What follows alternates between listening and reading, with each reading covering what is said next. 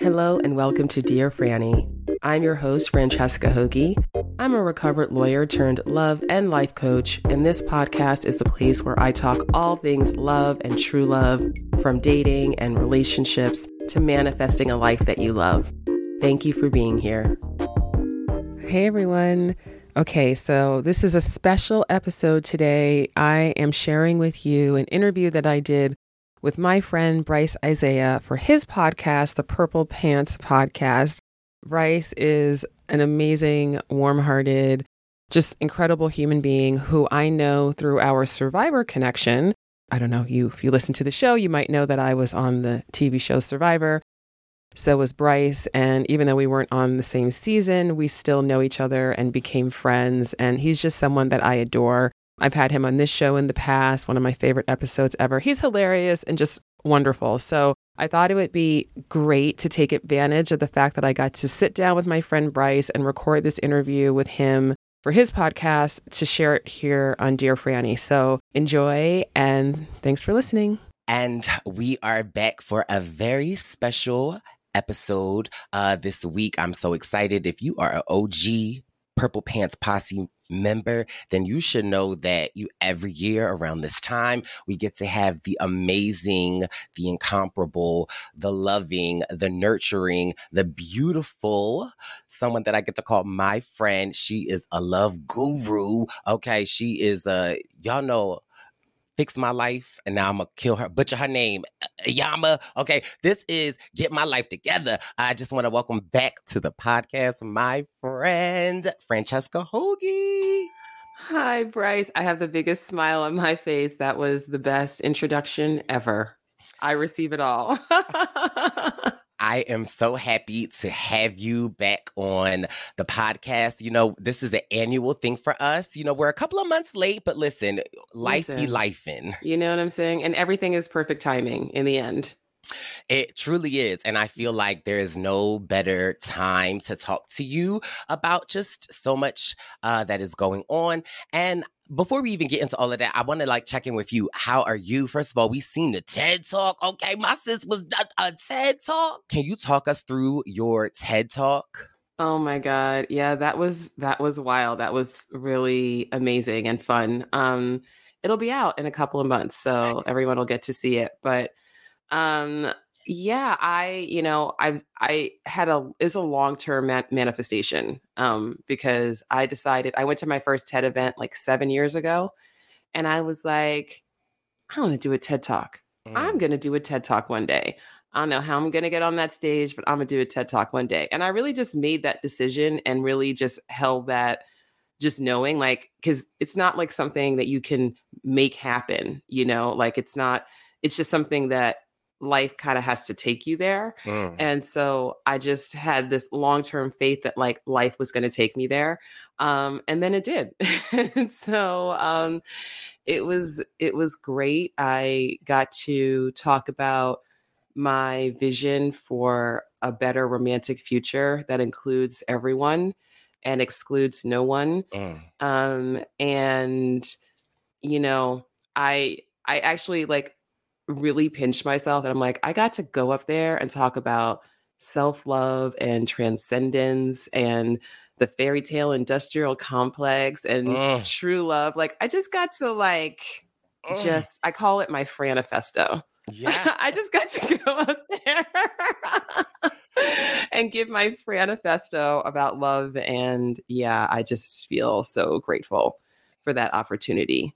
And it was yeah. very well received. So, um, I'm excited for people to see it. And and that is one thing like when my TED Talk comes out, I'm gonna be like, all right, everybody. I know I don't ask for much. Listen, now I'm asking everyone to watch this like 25 times a day, every day uh, for the next two years. Yeah.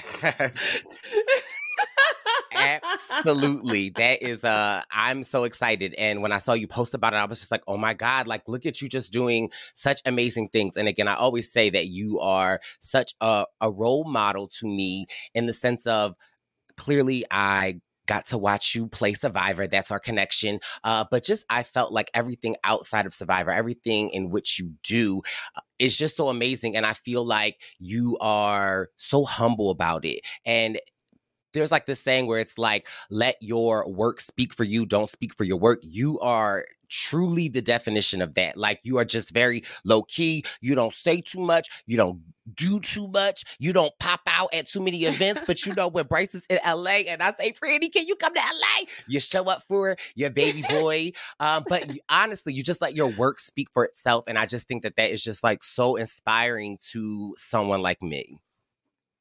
Oh, thank you. I that's I mean, honestly, that is a wonderful, wonderful compliment. And I thank you and I receive it. And, you know, I feel the same way about you. I mean, we you know what this and this is I think we might have talked about this a few years ago on on the podcast, but I think one thing that you and I definitely have in common, and we have lots of things in common, but one thing is that we both know who we are mm. and we stay in our we stay in that. Mm. Like no matter what.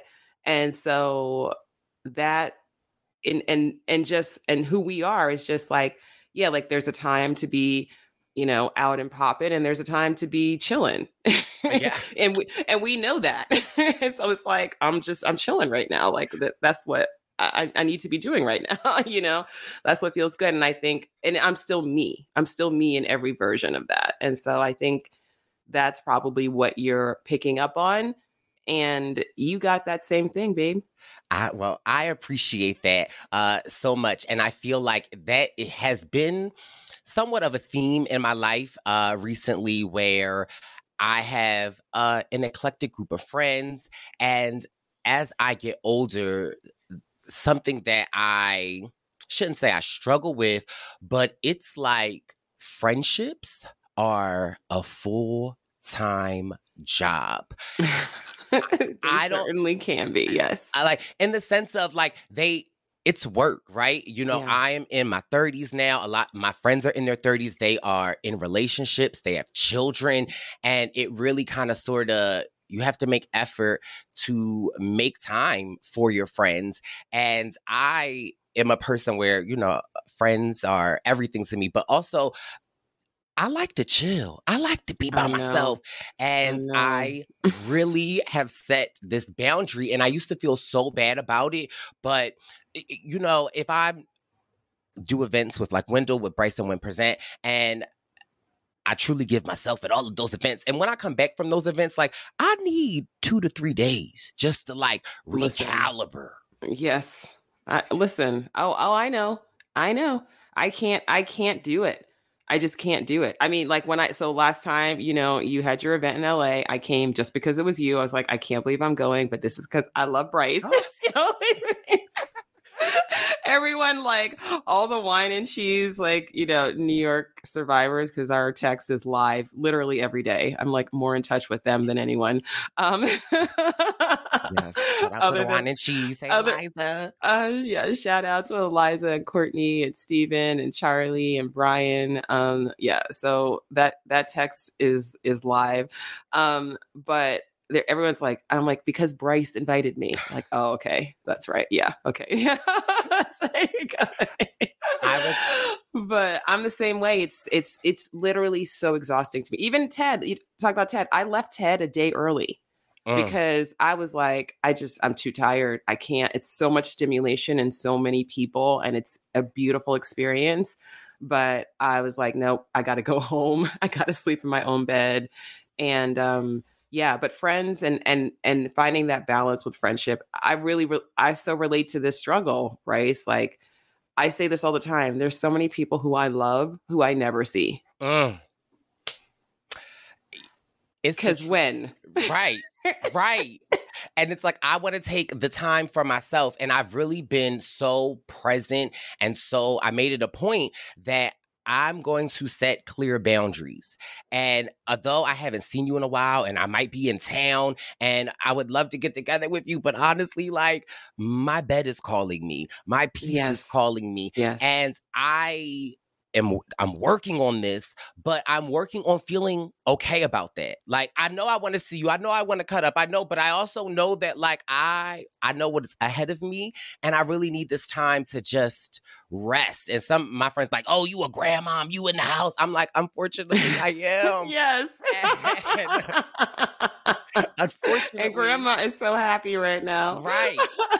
Yeah. And so really finding that balance of going out, making time, and not just going out, but like just doing things with other people. And then also realizing that, hey, like this is something that I like to do. I like to be by myself and not, you know, too much of something is never good. So I don't want to be by myself too much, but I also just have to realize like, listen, I just need a break. And I have been setting really clear boundaries with a lot of my friends. And it's been working, but I do feel like this guilt of like, oh, life is passing me by. I'm missing things. I'm not, but I try to keep in the mind frame of like, what is for me is for me. And so, like, the experience that we'll have together when we have it will be amazing.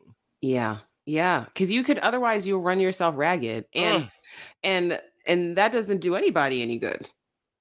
That doesn't do you any good. That doesn't do your friends any good. I mean, I look, I know sometimes I do need to push myself, Right. right? So you have to kind of do that balance of like, okay, no, I actually I need to go to this thing and I'll be really happy when I do, right? Versus because home is always going to feel like a good option, always. the, main option. there's literally like nothing that's gonna be like like i'm so like i have i have negative fomo you know for things going on in the world and people will be like oh my god but it's so fun. I'm like i'm sure it was. And first of all it's not as fun as it would have been if i was there so you know, Right. i'm like i am i am fun. I am fun at home with my boyfriend and my dog on the sofa watching netflix. I am so fun doing that. Um but actually wait really quick because i realized when i was saying shouting out the wine and cheese i don't know if i shouted out Sh- sophie sophie clarke. Yeah, shout out to sophie. I love you sophie and she just had a birthday Shout Sorry if I-. No worries. And shout out to Bobby, her husband. I uh, oh I love yeah. them. I just and I their kids are so they're beautiful. Oh my god. oh my god I literally just had the opportunity to finally meet Bobby in person in Boston. And um I just love Sophie and love Bobby. And uh Bobby is always trying to hook me up with some of his friends. And it's oh I love it. Like continue, so Bobby. sweet. Yes. Yes, Bobby. Oh my God. I love that. Yeah, they're such a great couple. Their kids are so beautiful. And um, I'm so happy. You know, Sophie is one of the is one of the few people who won Survivor who really just is winning at life. Yes. Like has it all uh Yeah. in the sense of like in my opinion complete love family in your own space and yes. there's Career. some, c- career yeah. and there's something that uh resonates with me eh, with Sophie is that like I feel like I am such an awkward soul energy and I I feel like Sophie matches my energy in that like where I think people see this big bubbly personality of mine but really I'm just such an awkward like just unique soul and I think that uh Sophie reminds me so much of that soul that's just like you're yourself you're the you're that person and I just love that about Sophie Yeah. Yeah. I agree. Oh, I love this. I love this.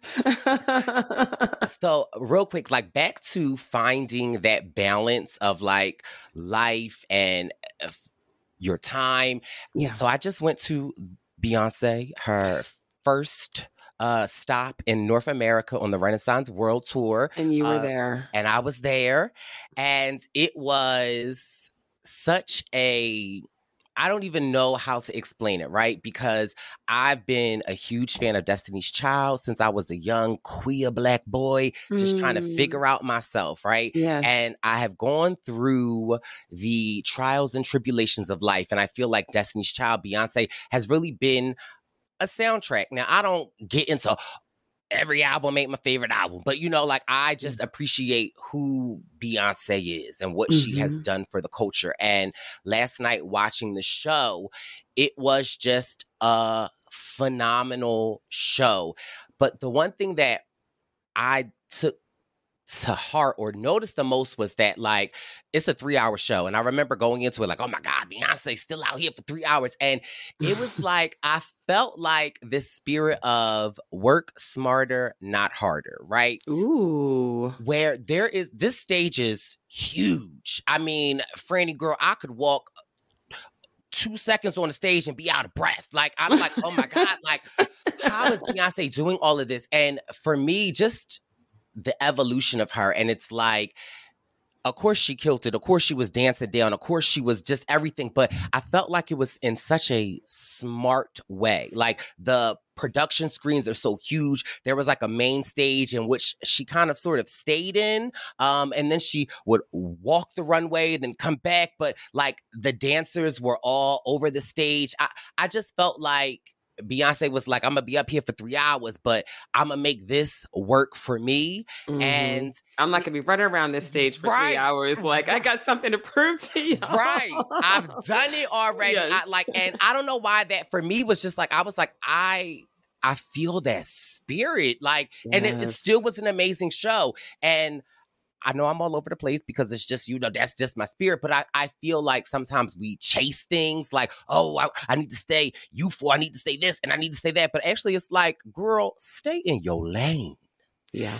And just uh, the Beyonce show was just amazing. I just I don't know. I could go on and oh. on and on. Well, I love that observation too. Like, I mean, I haven't heard anybody else say that. I, and I, you know, I know a lot of people who I know a lot of people who were going to Europe just to go see Beyonce. Yes. yeah.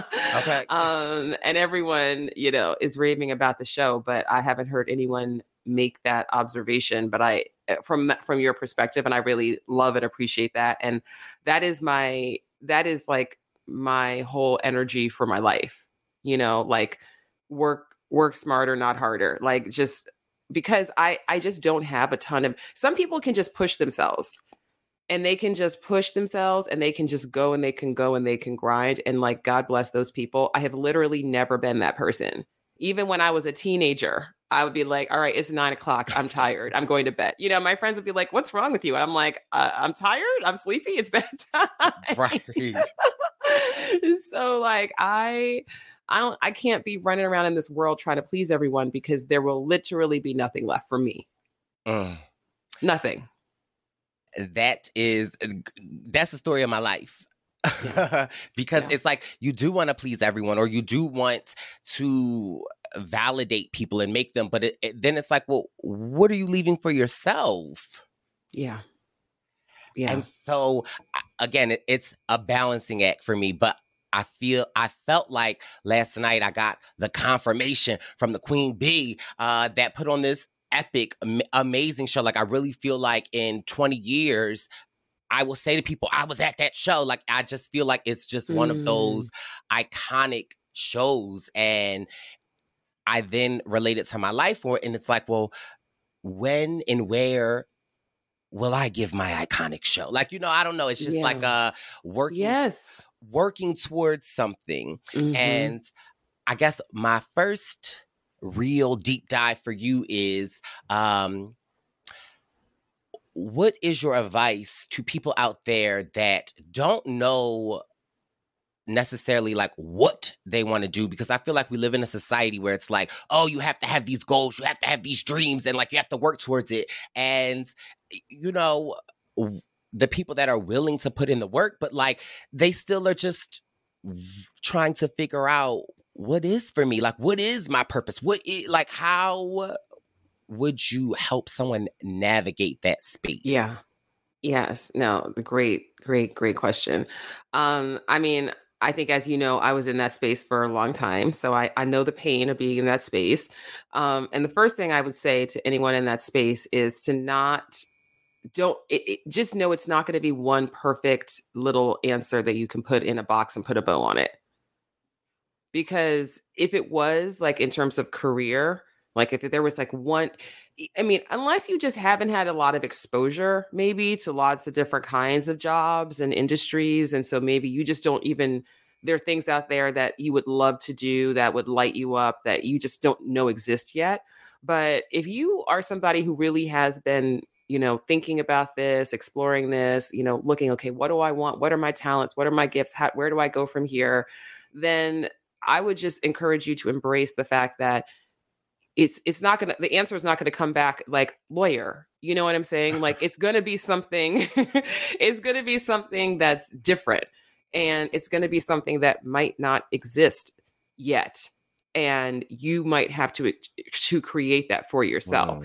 I mean that's the world that um I think we're just moving towards just in general because you know there was a time people would get a job and they would work for that company their whole career and then they would retire and they have a pension and that was that was life good for them right, right. but like now you know there isn't such a thing as job security. You know what I'm saying? Like there isn't just because we just live in this world that's everything is changing so quickly in technology and you know every it's so you really have to figure out a way to be self-sustaining in my opinion right? And that's but that's not but i think that's an opportunity because then it's like all right well now i don't have to fit in somebody else's box and have some job that i maybe hate but i feel like well what else am i going to do? Because now i get to say well what are what does light me up right? What what because even if you don't know the exact answer there are elements that you know. Actually this is this is um survivor related so after my second season after Caramoan, you know if you're listening to this podcast, you know it did not go well. and and um, so Dr. Liza, who you know, yes, who's the survivor psychologist, shout out to Dr. Liza. Um, Dr. Liza and I had a, you know, we had a talk day after at Ponderosa. And she was like, and I was in this place at that time. That's why I ever even was open to going on Survivor because I was like, I, I don't really know what I'm going to do with my life and this will shake things up. Like that was like why I was open to even going on Survivor. Um, and it just so happened like my first season and my second season were both in this like four year period where I was very much like, I have no idea what's going on. um, but anyway, so after, so she was like, well, you know, we're talking about future, whatever. And she's like, well, where, where do you want to be in five years? And I'm like, I wish I could answer that question. And she said, Well, no, don't. There are pieces of it. Like, what are some of the things? And I'm like, Okay, well, I think I would really love to work for myself mm. because I, you know, being, you know, being in an office, I know having bought, I've done that. I know that's like, that's soul crushing to me. Not that it is to everyone, but for me, I know I don't want to do that. I don't want to be on anybody else's time schedule. I want to be able to like call the shots. So I know I really want to lean hard into entrepreneurship. Okay, great. Um, what else? I'm like, well, I know that I similar to the whole like office thing, I don't want to have a physical space where I work. I don't want to have to be mm-hmm. somewhere physically. I know that. So there were just like these different elements. And I was like, and I know that I want to work with people and I want to help them and I want to do something that's important, but I don't know what that is. You know, so it was like there were just like these pieces. So then you know, so that's the first thing I would just recommend that people just feel like, okay, well, what are the pieces that I do know? What are the things that I'm called mm. to experience? What are the things that I know based on what's happened in the past or what's going on now? Well, I don't, well, this shit ain't it. like, you know, because that's information. Right. No, it really right? is. It is. Like, it's really good to know. Like, if you have a, if you have a job that you hate, this is really good information. okay. So now you're like, well, even if I don't know what my quote dream job is, I know this isn't it and like, all right, well, what exactly are the elements of what you're doing right now that you don't like?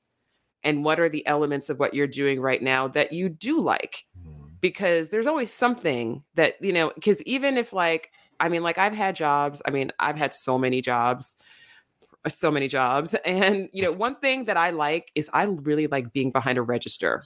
This is just an example. I really like being behind a register. Okay. So because you get to like interact with people, but it's short right. and you're not, ha- you don't have to run around because you get to be stationary. I just like a job behind a register. Okay. so I'm here for it. Things you learn. Um, but um, I haven't had one in a very, very long time. But back when I did have those kinds of jobs, and even if I was like, I maybe I don't I, I don't like this store or I don't like my boss or I you know I hate the customers or like I think these clothes or whatever I could at least be like but at least I like being behind the register right well why do I like being behind the register because I actually get to interact with people you know and but it's not over well you know so it's like right. what are the there, you know so there's always something in there there's always something if you're looking so I just encourage people to just look just get curious about those things in your life that are working and what's not working because they're both really valuable information.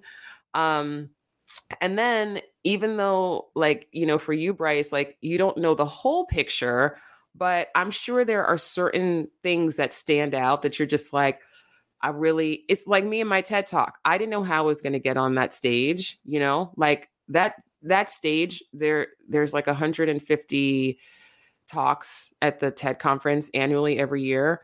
And they get over 100,000 applications for those slots. Wow. And most of the people are invited anyway. So it's not even like the, you know what I mean? So right. like, so the odds of getting on that stage are so small, which is why I was like, I have to manifest this because mm. I can't, I can't make this happen. I just have to allow this to happen. But something in me feels very strongly like, yeah, I see myself on that stage. I'm going to be on that stage. And so I didn't know anything else but that. I just had that feeling. And so I'm sure that you have, there are just certain things that you have a feeling about. Do you agree? I would a thousand percent agree. Um, I feel like there are things that hold me back. Um, and specifically, like being honest, like self doubt is just that's just one. And two, for me, is like knowing when the time is to break that chain from corporate America. And mm-hmm. like, cause I'm like you, I know what I'm doing right now. I know that I'm good at it. And there are aspects of what I do now that I love, but I know what I don't like and what I hate and what I do not want. Um, but I also am a very, like I was raised by a single mother who had four boys. And I just remember always seeing my mom work. And I remember my mom always having the bills paid, always having a roof over our head. And so there are some things that are like, ingrained into my mind that I need to work. I need to make sure that my light bill is covered. I need to make sure. And so, like, for me, it's like I am one foot in not knowing what I want to do, but one foot in exploring opportunities that could be very fruitful. We, we, don't know. And then I am mm-hmm. one foot in the door of, let me get my pension. Let me, you know, let me work these 60 years so I can get like, you know, and yeah. I am, I feel like not that I'm trapped, but I just, I, I get scared because it's like, yeah. I don't know. I yeah, it is sure scary. Yeah. I, can eat. I want to make sure I can provide a home for myself and my turtles. So. so okay so i i totally i totally hear you oh my gosh so much to say um so I, I think first of all you there's there's just a baseline level of trust that you have to develop within yourself that like you're going to figure things out so like for me like what I always said to myself is when I when I made the when I made the cut, I was like, I know I'm not going to end up on the street. And that's not no offense to anybody who ends up on the street. I just know that like I have enough resources that mm. like that is never that's not going to happen to me. That's not going to happen. So like you know, like I will always figure out, I will always figure out how to roof, have a roof out over my head. And I just had that baseline level of trust with myself. It's like, all right, so then everything else will work out, you know? And so I think you have to just develop that baseline level of trust that you will, that you will be resourceful and you will figure things out.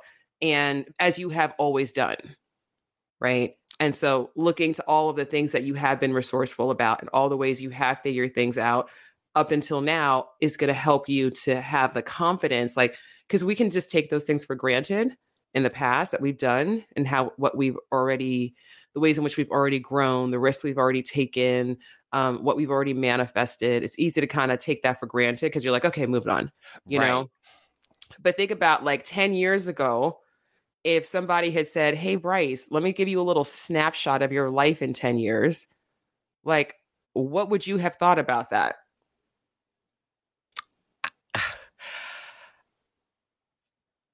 I honestly think that I would be amazed. You would be amazed. You would be like, holy shit, how did I do that? Right. It's uh it puts things into perspective because you're absolutely right. Um, I feel like the way that I feel right now is similar to how I felt or how someone could feel 10 years ago right? That that yearning or that that hunger. But actually when you put it into perspective like 10 years ago i didn't have half of what i have now. And so it really it's uh i feel like you're finding me speechless because i never i never I, I mean i've thought about it but when you actually like put it like that it's like wow like right. And it, I almost feel ungrateful. Like do you know what the Brice 10 years ago was going through? Like, and look where you are at now. And uh you need to uh I got yeah, I, I mean, yeah. See, this is why you always try to get me together, Freddie. Girl, see, this is why. Okay, but no, but right, it's like it, it's uh, it's that trust, right? It's, that like yeah. you're speaking of, and it's like trust in yourself because like that Brice of ten years ago, trusted and look where you are now. And so looking ahead five, two years, it's like whew, trust. But yeah. whew, trust is scary. I mean, I can't lie. Like it is like it a is. Mm. Listen, I I have had to just really um like okay, I'll just give it to you straight. Like I'm just gonna give it to you straight. If you want to have an extraordinary life, you have to be willing to take extraordinary mm. risk. Mm. And it's and it is an extraordinary risk to put yourself out there in the world and say, This is who I am, and I'm not going to apologize. And I know the value that I bring, and I know that I can manifest amazing things for myself and watch me do it. Mm. Well, yeah. are do most people have the fortitude to put themselves in that position? No shade to them. Everyone has a different path. I'm not saying everyone should do that because and th- and that's and this is this is for me I'm so so so I believe so strongly that everyone we all have a purpose in this on this planet. Most people are not living their purpose, mm. but everyone's purpose is vastly different. Some people's purpose is to is to spend their entire lives studying one flower. Some people's purpose, seriously, mm-hmm. right? Like there are people who are just like, they are, you know, like I, like my boyfriend is a scientist, right? So like I'm like exposed to this whole world of science, and they're just people who's like they literally just they spend their whole career, you know, studying like one DNA sequence. That's all they do. It's like, and they are so they love it. Like it lights them up. They wouldn't want to study anything else, you know? And then there are people who are meant to have all sorts of experiences. And there are people who are meant to, you know, help people with one part of their lives. And there are people who are meant to raise children. And that like everyone has something. And if we would all just honor who we really were and what we were called to do, mm. and that takes courage. So whether you're whether the thing that you're called to do is to be on a big stage or the thing that you're called to do is to, you know, write poetry and maybe no one else is ever going to read it, but that doesn't matter because that is such a meaningful part of your life and your artistic expression and your creative expression you know? So like i i want i i want to just be clear because i'm not at all saying that because I know people are listening and everybody's in a different, everyone's different. Right. and everyone's, so I am not saying that like you need to be willing to like da da da da on social media or like, no, no, no. It's not about that because it looks different. But like, what is that version for you? For you and me, we are clearly called to have a public life. Mm. Okay. Are we or are we not? We are. We are. So we can resist it. We can judge it we can you know wish that it was different but uh, that's wasting a lot of energy and it doesn't change anything. It doesn't change anything. It just makes our lives harder. So yeah it, it is scary but that's why you give yourself you take that time and you know you said you almost feel ungrateful and and it and it is in a way ungrateful not to because it's unloving towards yourself to not recognize all of the work that you've done and all of the growth and how far you've come. Yeah. It, you're absolutely a thousand percent, a million percent uh, right. And I have grown, and I know that other people within this time span have grown um, so much. And sometimes it's hard to see when you are in the place that you are today. Yeah. Um, yeah. Well, and- you're in it and you're so ambitious. So you're always like on to the next, on to next. And that's great. But still, like, but when you when you do that, you rob yourself of gaining confidence because you get confidence and your faith gets stronger when you're like, oh shit, yep, I did this, I did that. Wow, that was hard. That was scary. Somehow I did it. Wow, I figured that out. Didn't know what I was going to do, but look, it all worked out. Like, I'm so grateful. Then you're like, oh shit, okay, wait, I can trust me. I am supported. Like, when I step out on faith, like the universe does step up and things do happen right and so you can't and then you can move forward stronger and more empowered because you're like recognize like yeah i'm not I, I i've actually got this i have everything i need within me and i don't have to do it alone because the universe has my back. And that's why i'm able to do all the things that i'm that i can do that i have done and that i will do. I find that sometimes what prevents me from giving myself that credit and that confidence is that I don't want to be braggadocious. I don't want to make it seem like, oh, I'm like, you know, and it's actually like, no, like, girl, give yourself credit. But I, it's also like, um, people will give you a compliment, right? And I am one of those people that when, for instance, when Wendell and I travel the country and you know the world internationally, um, and someone will come up to me and talk about the podcast and what it has meant to them.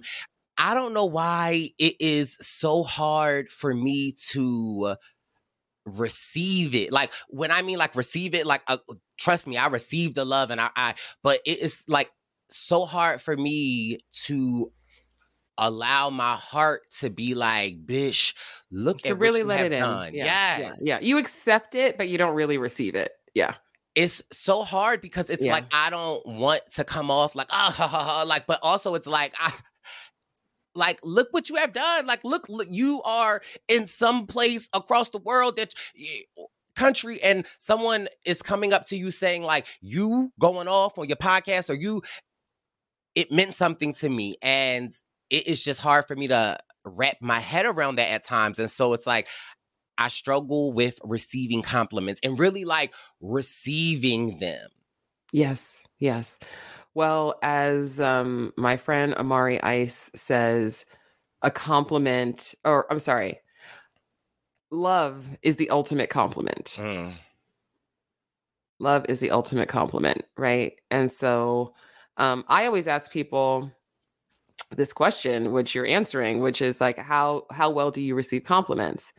And a lot of people have resistance to receiving compliments. And I'm like, all right, well, if you want to have more love in your life, that's your first assignment is to start letting those compliments in. And you just say thank you and you breathe and you uh, feel the discomfort and you send yourself the love, but you let it sit, you let it sit in, you let it sink in. Mm. That's that's actually really important. And I know we're not talking about relationships right now, but for anyone who wants romantic partnership, if you can't receive a compliment, like get on it. Uh. I promise you. this is this it is related. It might not seem related to you, but you can trust me. I've been doing this for 10 years. It's related. Um the ability to take time for yourself and to prioritize your own self-care and your own well-being over over others is related to an ability to receive love romantically and otherwise.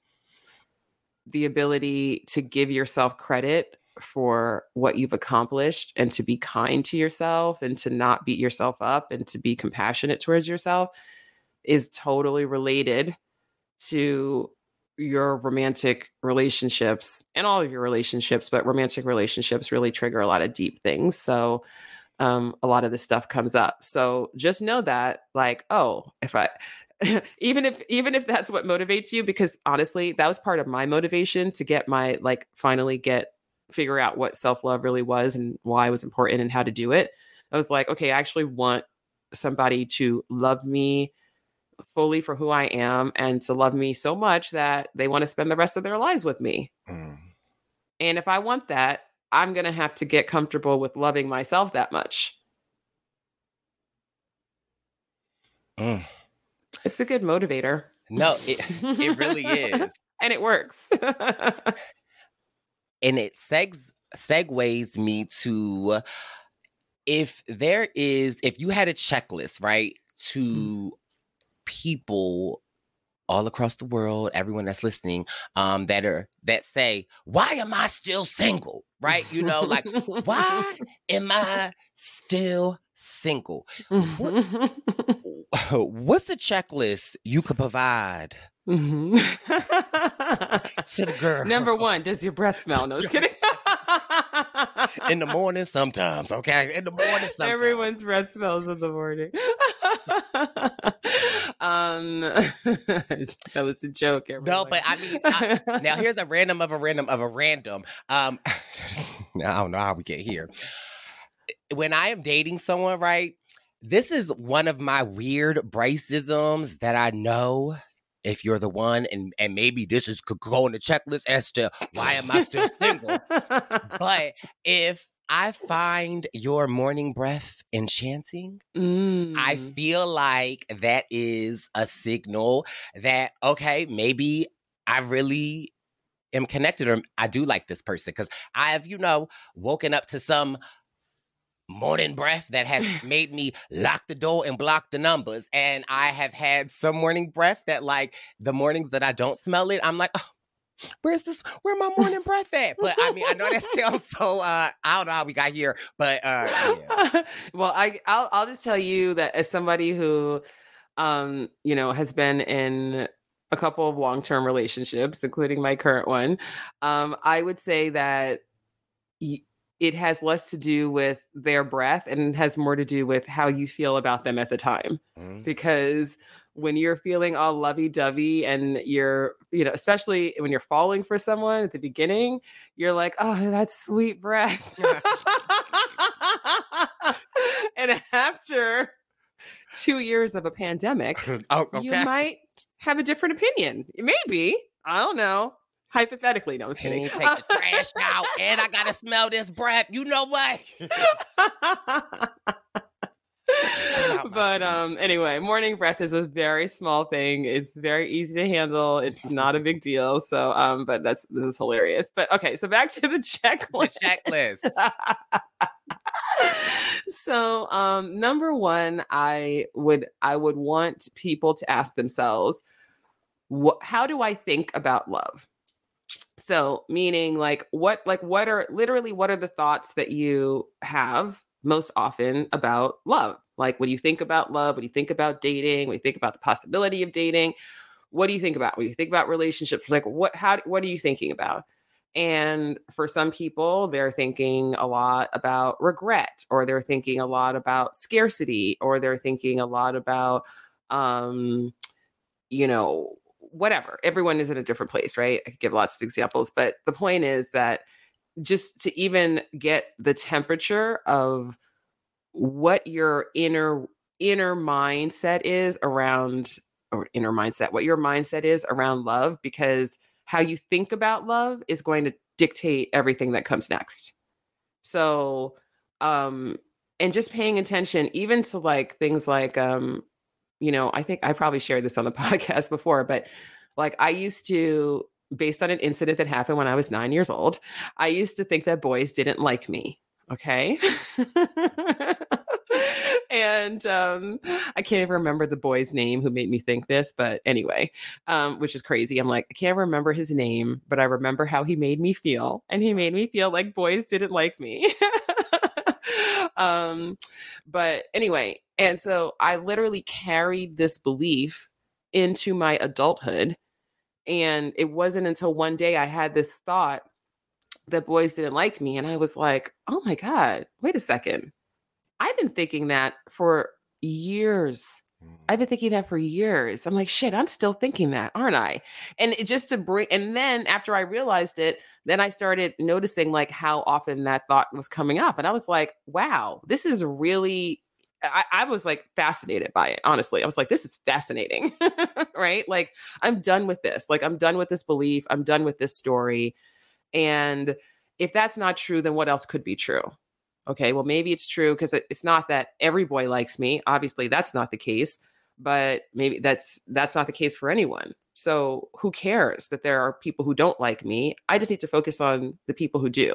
And that was like a very small realization that was literally life changing for me because then it just completely shifted my whole energy and my whole approach to dating because I just let go of a story that was disempowering.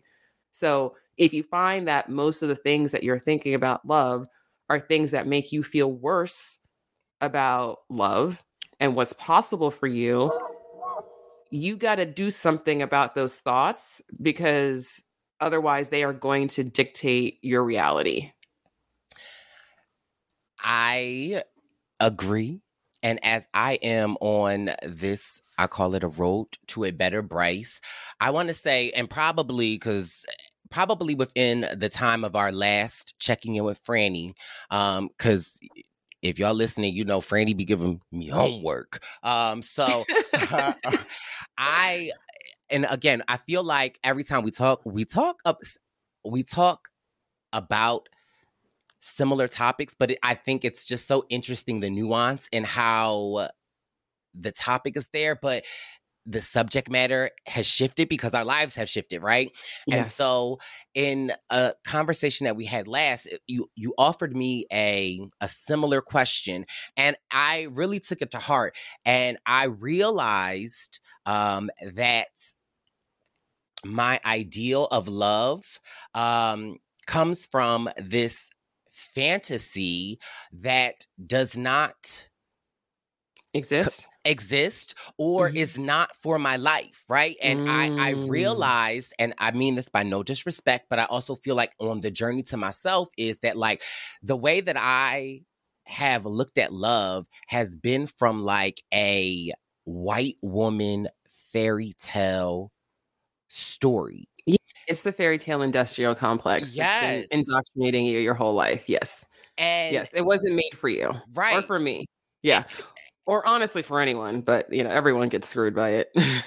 Right and, and, it's like you know actually owning my truth that actually i'm a black gay man and i want to hear and see more stories of that and over the i would say like the past four years um, i've really been working on growing my black queer community uh, because it's important to me because like we're so different but our i feel like our experience is so similar. And i i'm the type of person that i ask questions. If i i, I meet people i see them and when i see black queer men or people in relationships i ask like how like how do you guys meet? What do you like because mm. i have realized that like i have been so judgy, so close minded uh, to a lot of different things because it's like you know I was fed this story. I'm I, I'm walking down the street waiting for a man to catch me from a trip that I'm not about to trip. And, uh, you know, I'm looking up in his eyes and like, that's how I know that that's the one. But girl, that's literally what I have been waiting for. And it's like, yeah. hello, wake up. Yeah. Yeah. And I also have uh, realized an area in which that I struggle in, or not struggle in, but men will flirt with me and I won't even realize that they're flirting because it's mm. like I don't know what it looks like because yeah. again, I'm trying to walk down the, tr- the street to trip. so this- well, and also you're not comfortable accepting compliments. So the, on a subconscious level, when someone's flirting with you, you're you're not even allowing yourself to receive it. So so you're not even allowing yourself to notice it because if you noticed it, then you would be confronted with possibly receiving it. Which goes back to one of the reasons why it may not seem like a big deal or unrelated if some, you know, German woman is like, you your podcast has changed my life. You don't and receiving that, you don't think that's related to your dating life, but it actually is. Oh, you see her read me, y'all? Okay. Okay, no, you're right. I mean, I, I don't. I am not putting up a fight. I I can see the correlation. Um, yeah. What is your suggestion for the listeners? Me. Uh, to be more present, to actually be more present in your yeah. love and dating life. Yeah. I mean, I would just encourage I would just encourage the listener to I would just encourage them to um to treat it as an experiment. Like, all right, how can I because if like so if there are people who are listening who can relate to never if you feel like if you feel like no one ever flirts with you or you never notice when people are flirting with you or you know people say to you like did you see that person was flirting with you? and you're like what? No they weren't. If you're if that if you can relate to that then here's a fun experiment how can I start to see the evidence of what I've been missing? Right? Like, how can I start to just be more? Because literally, just asking that question, setting that intention of just, okay, I'm ready to see, I see what I haven't been seeing. You're going to start to see things because now, what all all the things that you've been filtering out, now you've set this intention, so you're now allowing uh, some of those things to come in that you weren't seeing before. So starting with that intention is just is just really powerful and then just challenging yourself just be like all right i'm going to go because because also one of the one of the things that not being good at picking up on flirting signals indicates is that you yourself aren't good at flirting and i don't say that as any shade to your listener. Because i also used to be very terrible at flirting. I did not know how to flirt and i thought because just like you and the romantic comedies and all of the the programming that we get about how love is supposed to happen i didn't think i needed to learn how to flirt because i thought it was the job of some man to see me and be like oh you're the one and then have this moment and then i'll be open and then all of this right? So once i realized that's not going to happen um people who aren't creeps actually and people who people who have open hearts and who are not creeps um generally are going to need some encouragement to to even approach you in that way. Mm. okay? So because and it's not because they don't like it's some people think like i want somebody who's so confident they're going to come talk to me no matter what. Okay it is very a confident person who's like, oh, that person's attractive, but I can see they're not open. Um, so I'm moving on. That's confidence, mm. right? The person who's like, oh, that person's closed off. So I'm going to go because they're a challenge and I'm going to try to chip away and like break down their defenses. That's what pickup artists do. That's what they teach you to do in the pickup artist community. You find the person who is not comfortable receiving the attention and that's the person who you give all the attention to and they use all these tactics to like manipulate you right? So it's it's um actually this is so this is something that i have seen this so many times that i finally had to realize this for myself was like you actually make yourself more of a mark for people who are seeking to manipulate you when you are closed off and you are thereby showing your lack of confidence. Uh right? And so it's scary to flirt, but it's not that big a deal once you just start realizing all it is is just taking a moment, taking an action, saying something to make another person feel seen, special, and acknowledged. That's the baseline. You don't, you can layer many things on top of that. You can layer um, desirable. You can lay, which, and desirable, like, like okay so you're you're a gay man but you can still flirt with a woman.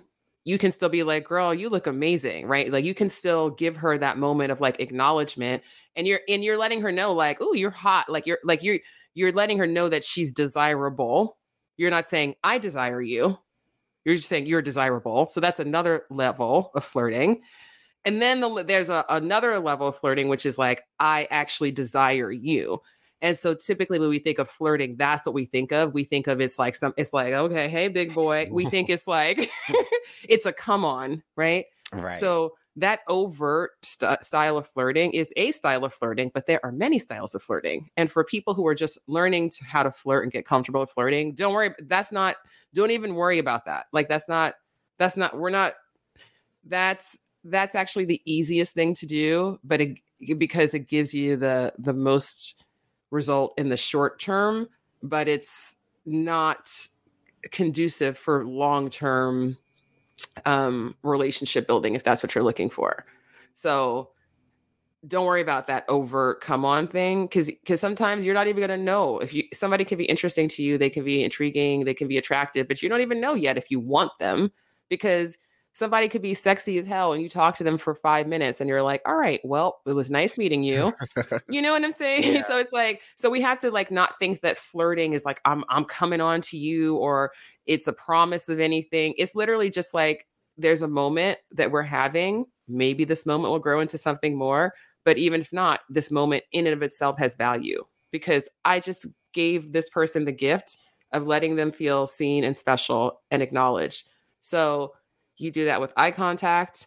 You do that with smiling. You do that when you're actually when you're talking to someone, being present, like, you know, not having a phone, like just being there, just actually asking them questions that you care about the answer to, you know, like just forcing yourself to be present in a way that you're not used to doing. And the eye contact piece is always big. So just starting to practice that and not waiting until you see the one person that you find extra hot, you know, a week or a month. It's like, no, just start moving through the world that way. You're making eye contact with people, you're smiling, you're starting to just like let more you're giving more out and you're and by doing so you're mm. letting more in. That's uh an interesting perspective in the sense of I don't think I I looked at it like that. Like even if you're not interested in someone or just like uh, keeping your head up and uh, making eye contact and making that like you are opening your realm of possibilities yes. than just trying to get from point A to point B and I mean that's just being present. like, I mean, I know that sounds so simple, but you yeah. know, the listeners are comprehending uh, what you're saying because I they tell me that you know sometimes when if they are uh, moving through the subway it's like you know let me just get here to there and let me not you know be present. So that is we received. Yes. Well listen you, you this I, I i really embrace like all of those everyday moments. Those are the best times to practice this like being on the subway that's the best time to practice this because you're not because you're you're not coming on to anyone right. okay?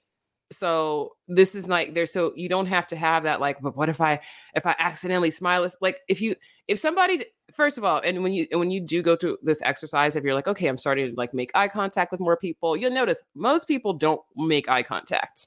Right. Right? So a lot of times you're going to be like, especially in a subway situation, you're to be like, "Well, someone look at me?"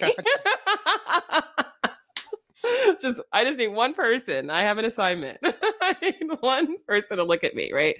Um, so sometimes, you know, so it's not like you're all of a sudden to be like locking eyes with everyone because you're not, you know. So it, but but you just increase the you increase the opportunities to practice when you're in situations like that, you know? And then you do it and then you're like, "Oh my gosh, I like smiled at that person." Like, "All right, I did that." And then you give yourself credit and you're like, "All right, that wasn't that big a deal." It wasn't that big of a fucking deal. And then you're like, "All right, I can do th-. and then you just get more and more confident. It's okay that I'm cursing, right? Yeah, uh, of course it is. Come on. Of course it is. Come on, that's a ridiculous question. Can you edit that out? you as someone that has been in long-term relationships when there is a point that re- uh, relationships no matter what relationship it is if it's a job relationship a, a romantic a platonic a friendship work like you know it's not you know it we're we don't head into the sunset like the movies and then that's life um yeah. i know a lot of my listeners and friends are at times in points of their relationship where it's like do I want to be in this relationship? Mm-hmm. Has is this person the person that I started this relationship with? Um. Is there a checklist for people that are like, is this relationship for me?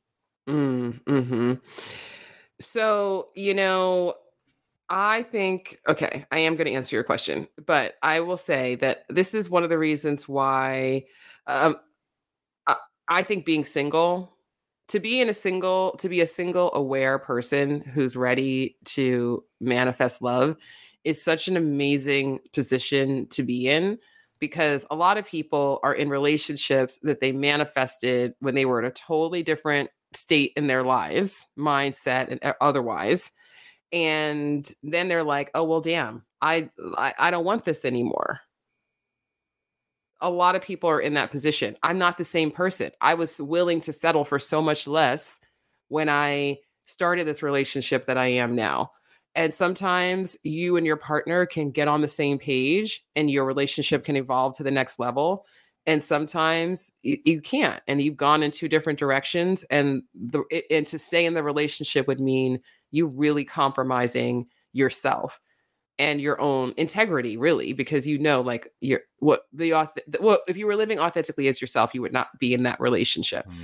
now people have people are married people have kids it's complicated there's all sorts of so i'm not i do not work with couples for a reason mm. because i am not going to be the person who ever says to anyone you should end your relationship because that's not my business like it's not my choice to say that my focus is on helping people to get into relationships where you have a foundation that's strong enough to weather the things that come on because you you've already taken into account that it's not going to always be uh, it's not always going to be um, a fairy tale. And life is going to life and you think that's going to stop happening when you're in a relationship? Mm. now you got your life and their life lifing. You, know, you know what i'm saying? Like, yes like like my boyfriend's dad is sick right now. Like mm-hmm. this is affecting my life now you know? Like all of his family dynamics and his friendships and all of this this all affects my life and mine his you know? And so you think that like things are just going to be simple once you mesh your life with someone else's? Like that's you know but so many people because we've been sold this fantasy of love it's like oh if you just find the perfect person then you'll live happily ever after and everything will magically work out the biggest lie and the most irresponsible one because what is more important than who we spend our lives with especially when people are like procreating and having kids and all this is like these are important decisions and everyone has just told you to like oh they're they're cute and they meet your height requirements so yeah you should marry them. You know what i mean? Like what? So you know i can't tell anybody what to do you know whether it's time to leave a relationship or not that's something everyone needs to decide for themselves.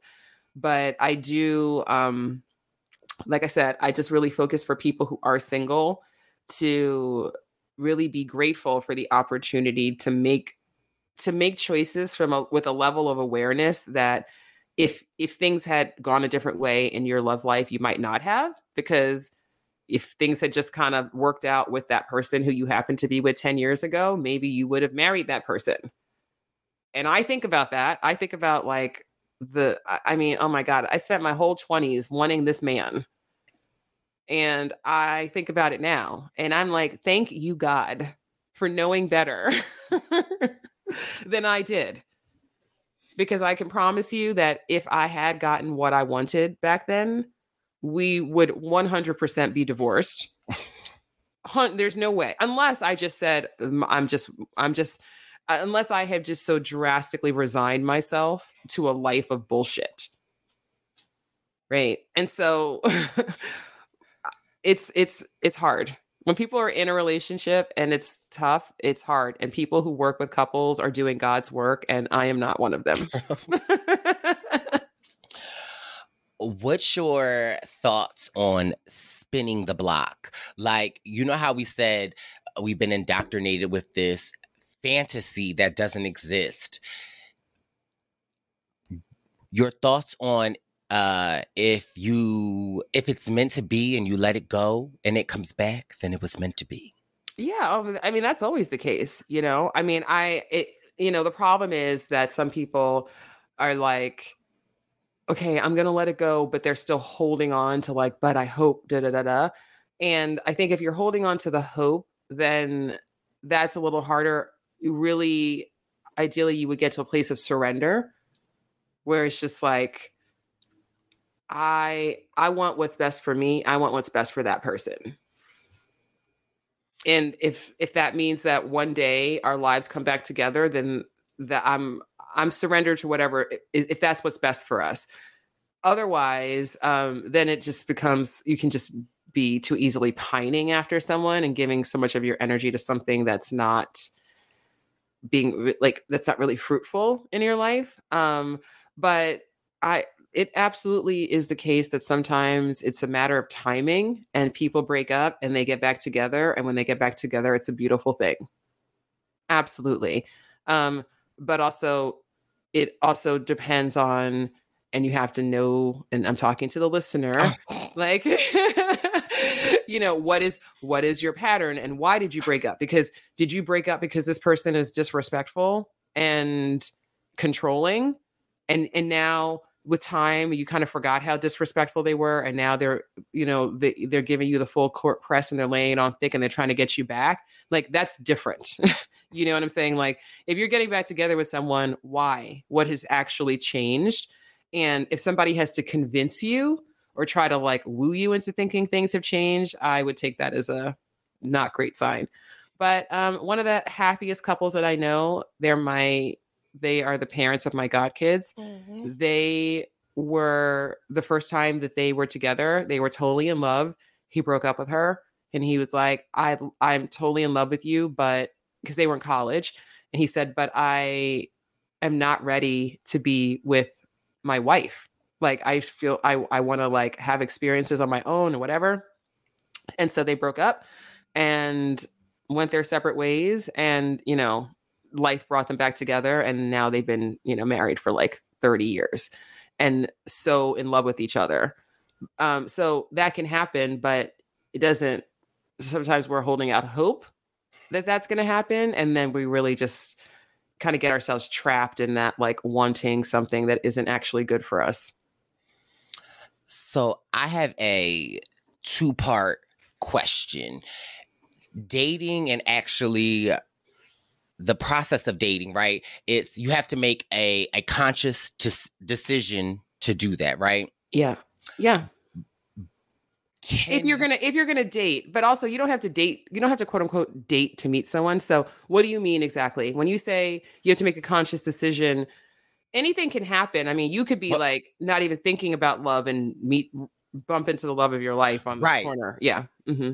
Because I feel like there are people that feel pressure to uh, find a significant other, say parents getting older, say friends are in relationships and the listener is always the you know the 3rd mm-hmm. wheel like you know and mm-hmm. so there is that pressure then there is the thing like well oh you know i would uh love a significant other also there's career there's so i guess um is that normal Oh, it's totally normal. Yeah. I mean, we live in a society where, well, first of all, and this is so outdated. I mean, um, but well, for most of human history, you know, people by the time that they were our age, they were grandparents with like, you know, about to be great, you know, great grandparents because people were mating in as, you know, basically once they came of age, right? And so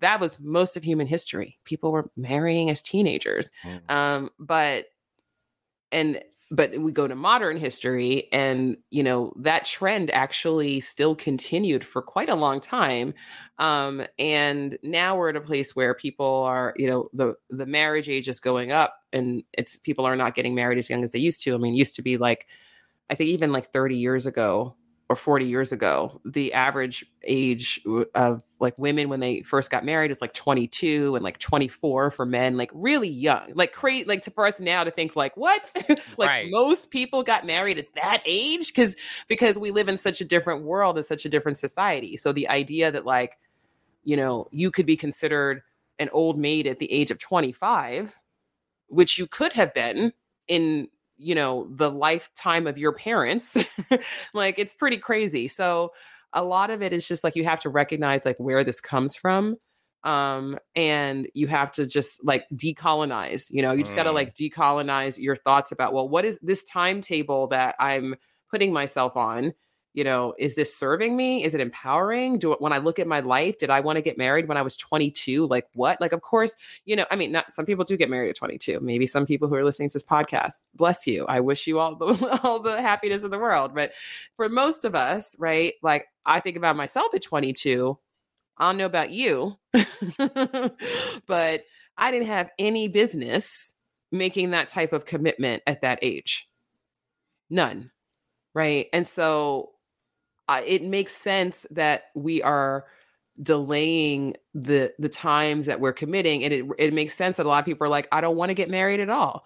It makes sense that a lot of people are like I don't believe that um I I don't want to live my life with one partner forever. Like that makes sense to me. Life is changing very rapidly. Now, having said all that, I think that, you know, going back to your original like question about like that intention, I believe that if you set an intention to have a romantic relationship and you are truly like embodying that energy of love and you are doing your part which isn't a lot but it's enough because it, it take you know the universe is doing most of the work but managing ourselves is a full-time job right? So you're doing your part to just you know to stay open to um to make sure that you are you're taking action that's like actually in alignment with what you say that you want, right? So if you say that you want romantic partnership, but you never go on a date and you won't date, then like you're out of alignment. It's unlikely that's ever going to happen,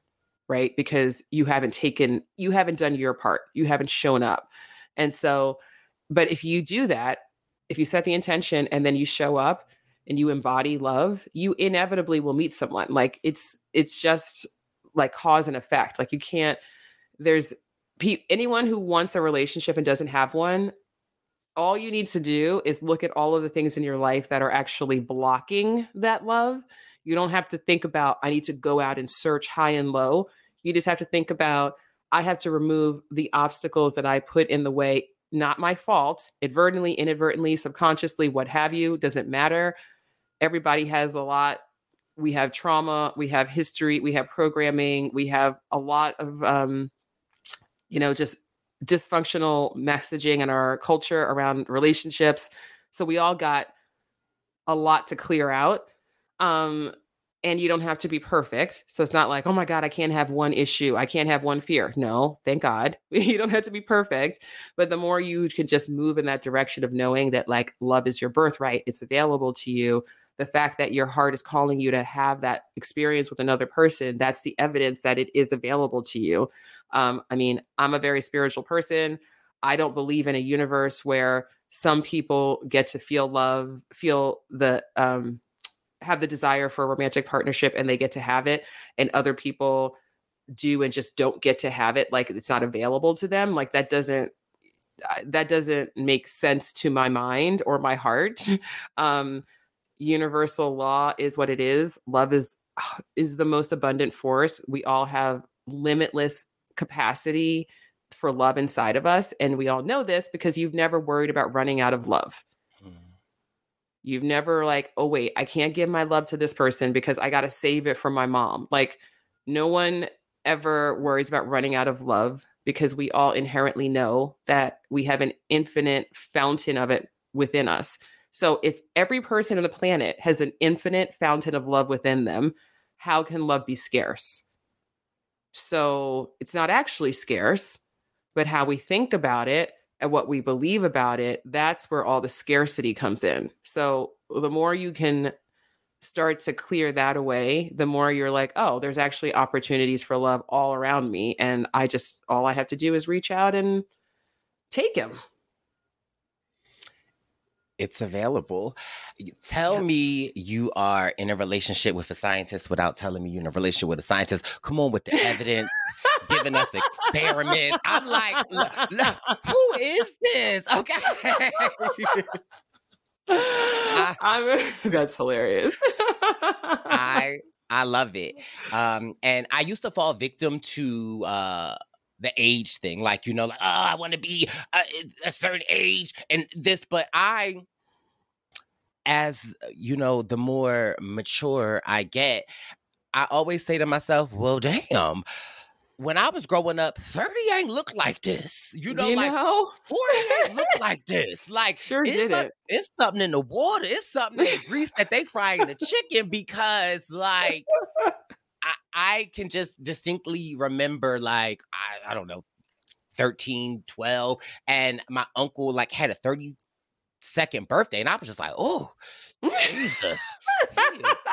oh, okay. I'm just going to forgive little Brice because he just didn't know. But like, I know we had no idea, right? But I, I feel like, and again, maybe it's just our perception, but like.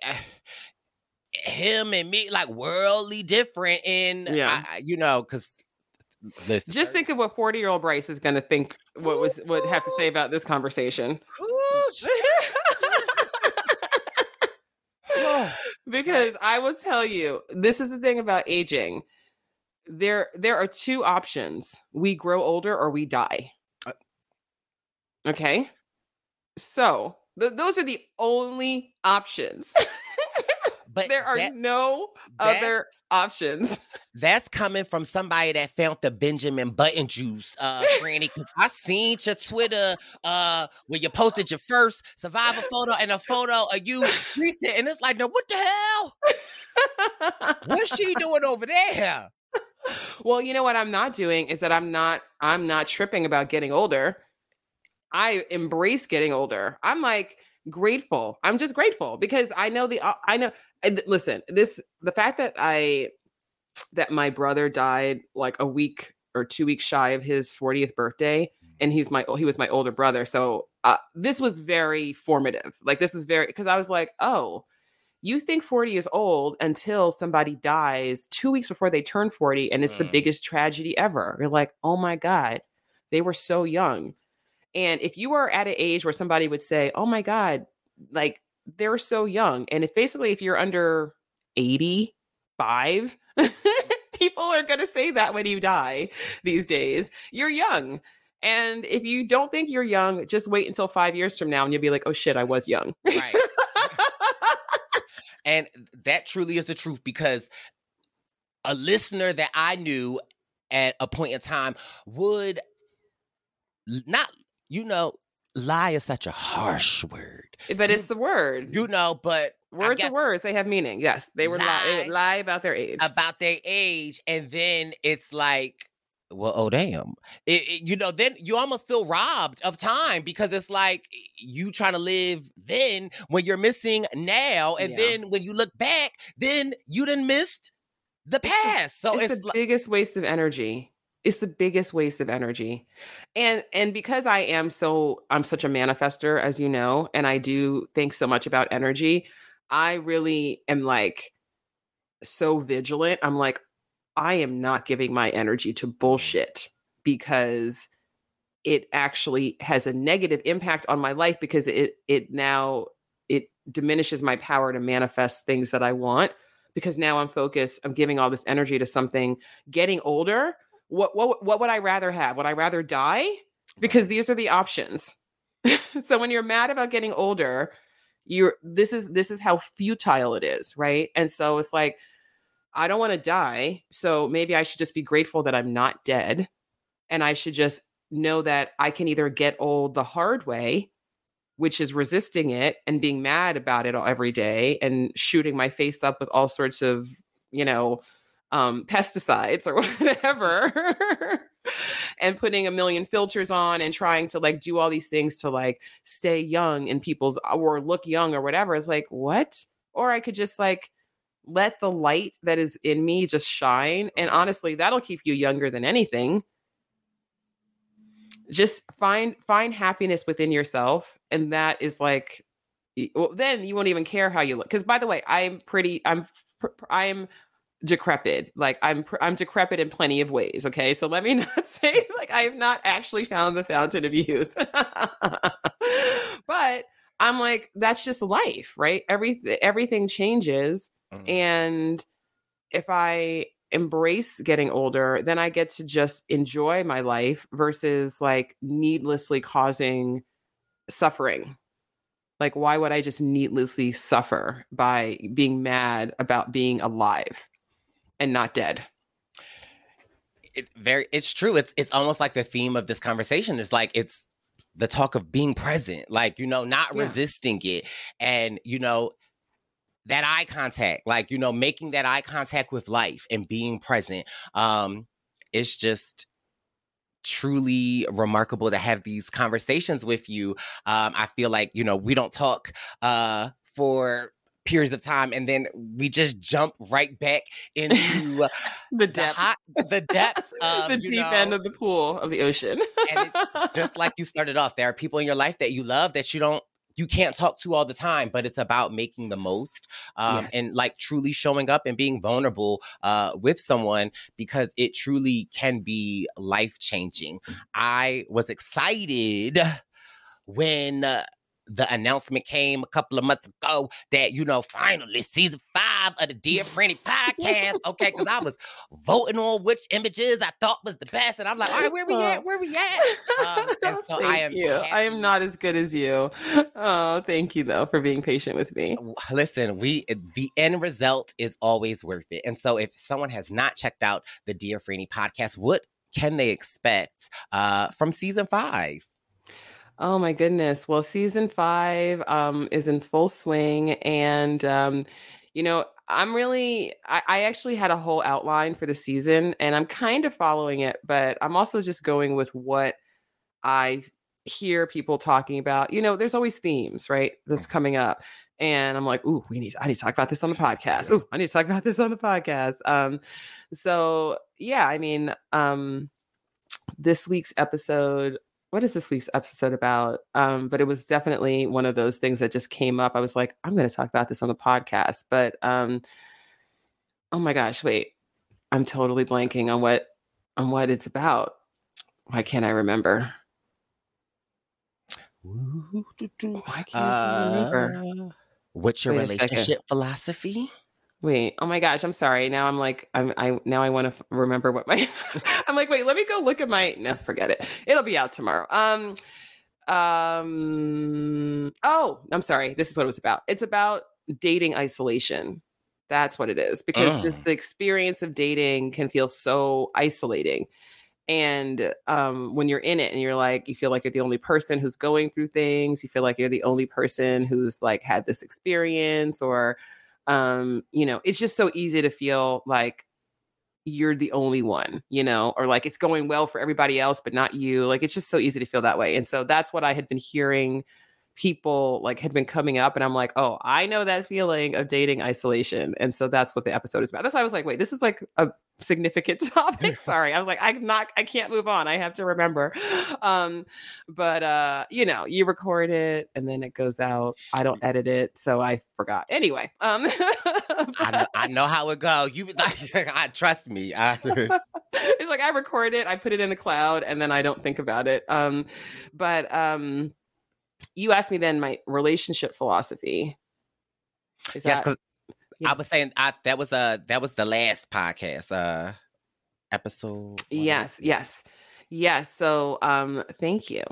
You're such a good listener. Yes. So I add like so I just encourage people to think about like what is your relationship philosophy because um you know, dating advice for instance, dating advice is not one size fits all because there's different advice that works for different philosophies. So, for instance, if your dating philosophy or your relationship philosophy is that um, the you know in a heterosexual relationship the man should be the head of the household then that's and make the major decisions that is many people's relationship philosophy if that's how you feel and that's the that's those are your relationship values that's the relationship that you are choosing to manifest for yourself then you're going to date in a different way than if you believe that I believe what I believe, which is that relationships are a co creation between two people and that they have to have, in order to thrive, they need to have a healthy foundation of respect and intimacy and safety and commitment and joy and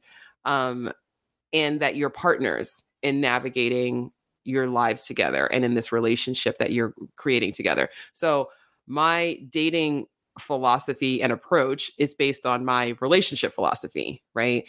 And you might see other, you know, love coaches or whatever, and they have a totally different approach, but they also have a totally different philosophy. So understanding what your own philosophy is is um is important because otherwise in dating it's too easy to be like all right well you know you go back to the age thing are there people who are going to discriminate against um you, you, at any age right you know whatever it is like, like you know i i work a lot with people who are older than you so they're like in their 40s or in their 50s and that's they get really there's that's a lot of concern about discrimination of you know age discrimination especially for women um because in general most men want to date women who are younger right and so the women who are 50 they're like i don't want to have to date a 70 year old i want to be able to date a 50 year old right um and are there plenty of 50 year old men who don't who will not date 50 year old women yes there are there are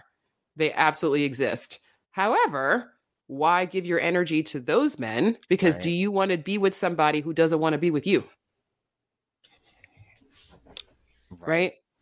do you want to be with somebody who's so close minded and they have such an image and they're like whatever or that you know like it's just so we can just like save ourselves the trouble of focusing on who doesn't want you and just focus on connecting with the people who do.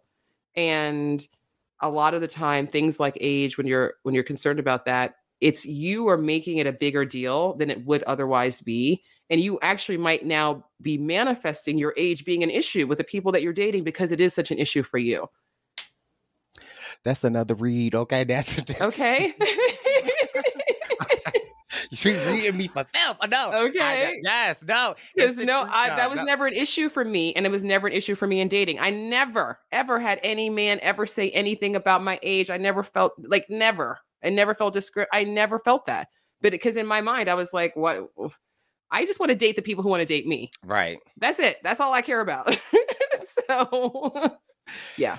I, I'm here for it. Uh, what What is next for Francesca Hogi? Oh my gosh. Well, you can um I'll take some good vibes. I um I have a TV show that I created and we're about to go out and pitch that.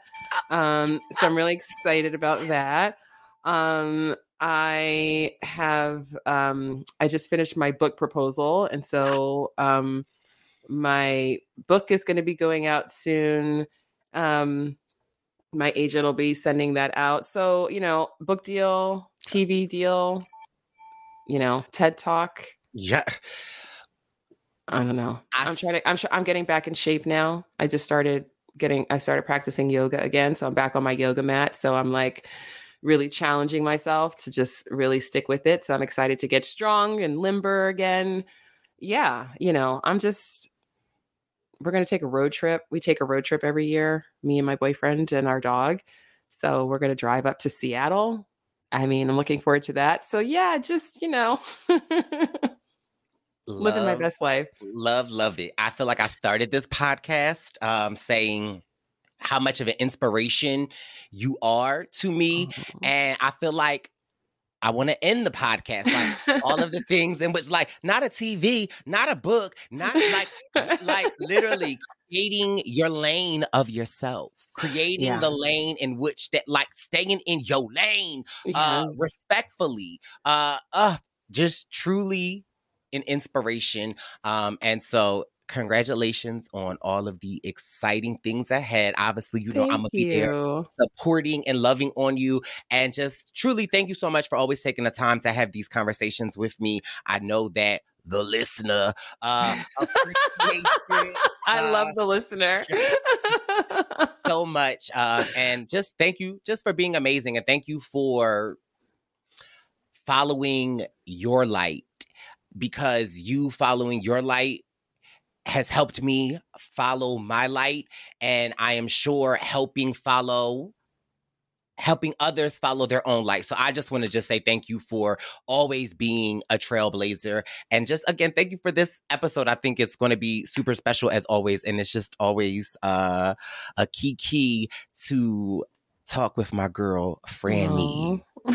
thank you so much, Brice. I love you. I appreciate you. I'm inspired by you. I just am so proud of you. You're so incredible. I love what you're doing in the world, and I just want more of it. And if you got to keep your nine to five job for a while longer to feel that confidence and build up that base and to really make the, a plan, not like you don't need a 20 year plan, but just like, okay, well, what's my six month plan? Or, you know, how much money do I need to make on my own if I'm going to, if I'm going to leave my job and just to get strategic about it because you can manifest anything taking it in, looking at my microphone in the eye, breathing it. just breathing, just breathing, and just receiving. Yes, and receiving. you've got this. Yes. I appreciate and love you so much. Thank you, Franny. You, honey. Thank you. All right, that's it. I hope that you enjoyed this conversation with my friend Brice Izyah. Please check him out. Please check out the Purple Pants podcast. He is Brice Izyah, B R I C E I Z Y A H. Okay. And that is in the show notes. So please check him out. Again, you already heard what an incredible human he is. So hope you enjoyed this episode. Thank you so much. I will be back next week with a brand new episode of Dear Franny. Until then, be well wherever you are in the world. And thanks so much for listening.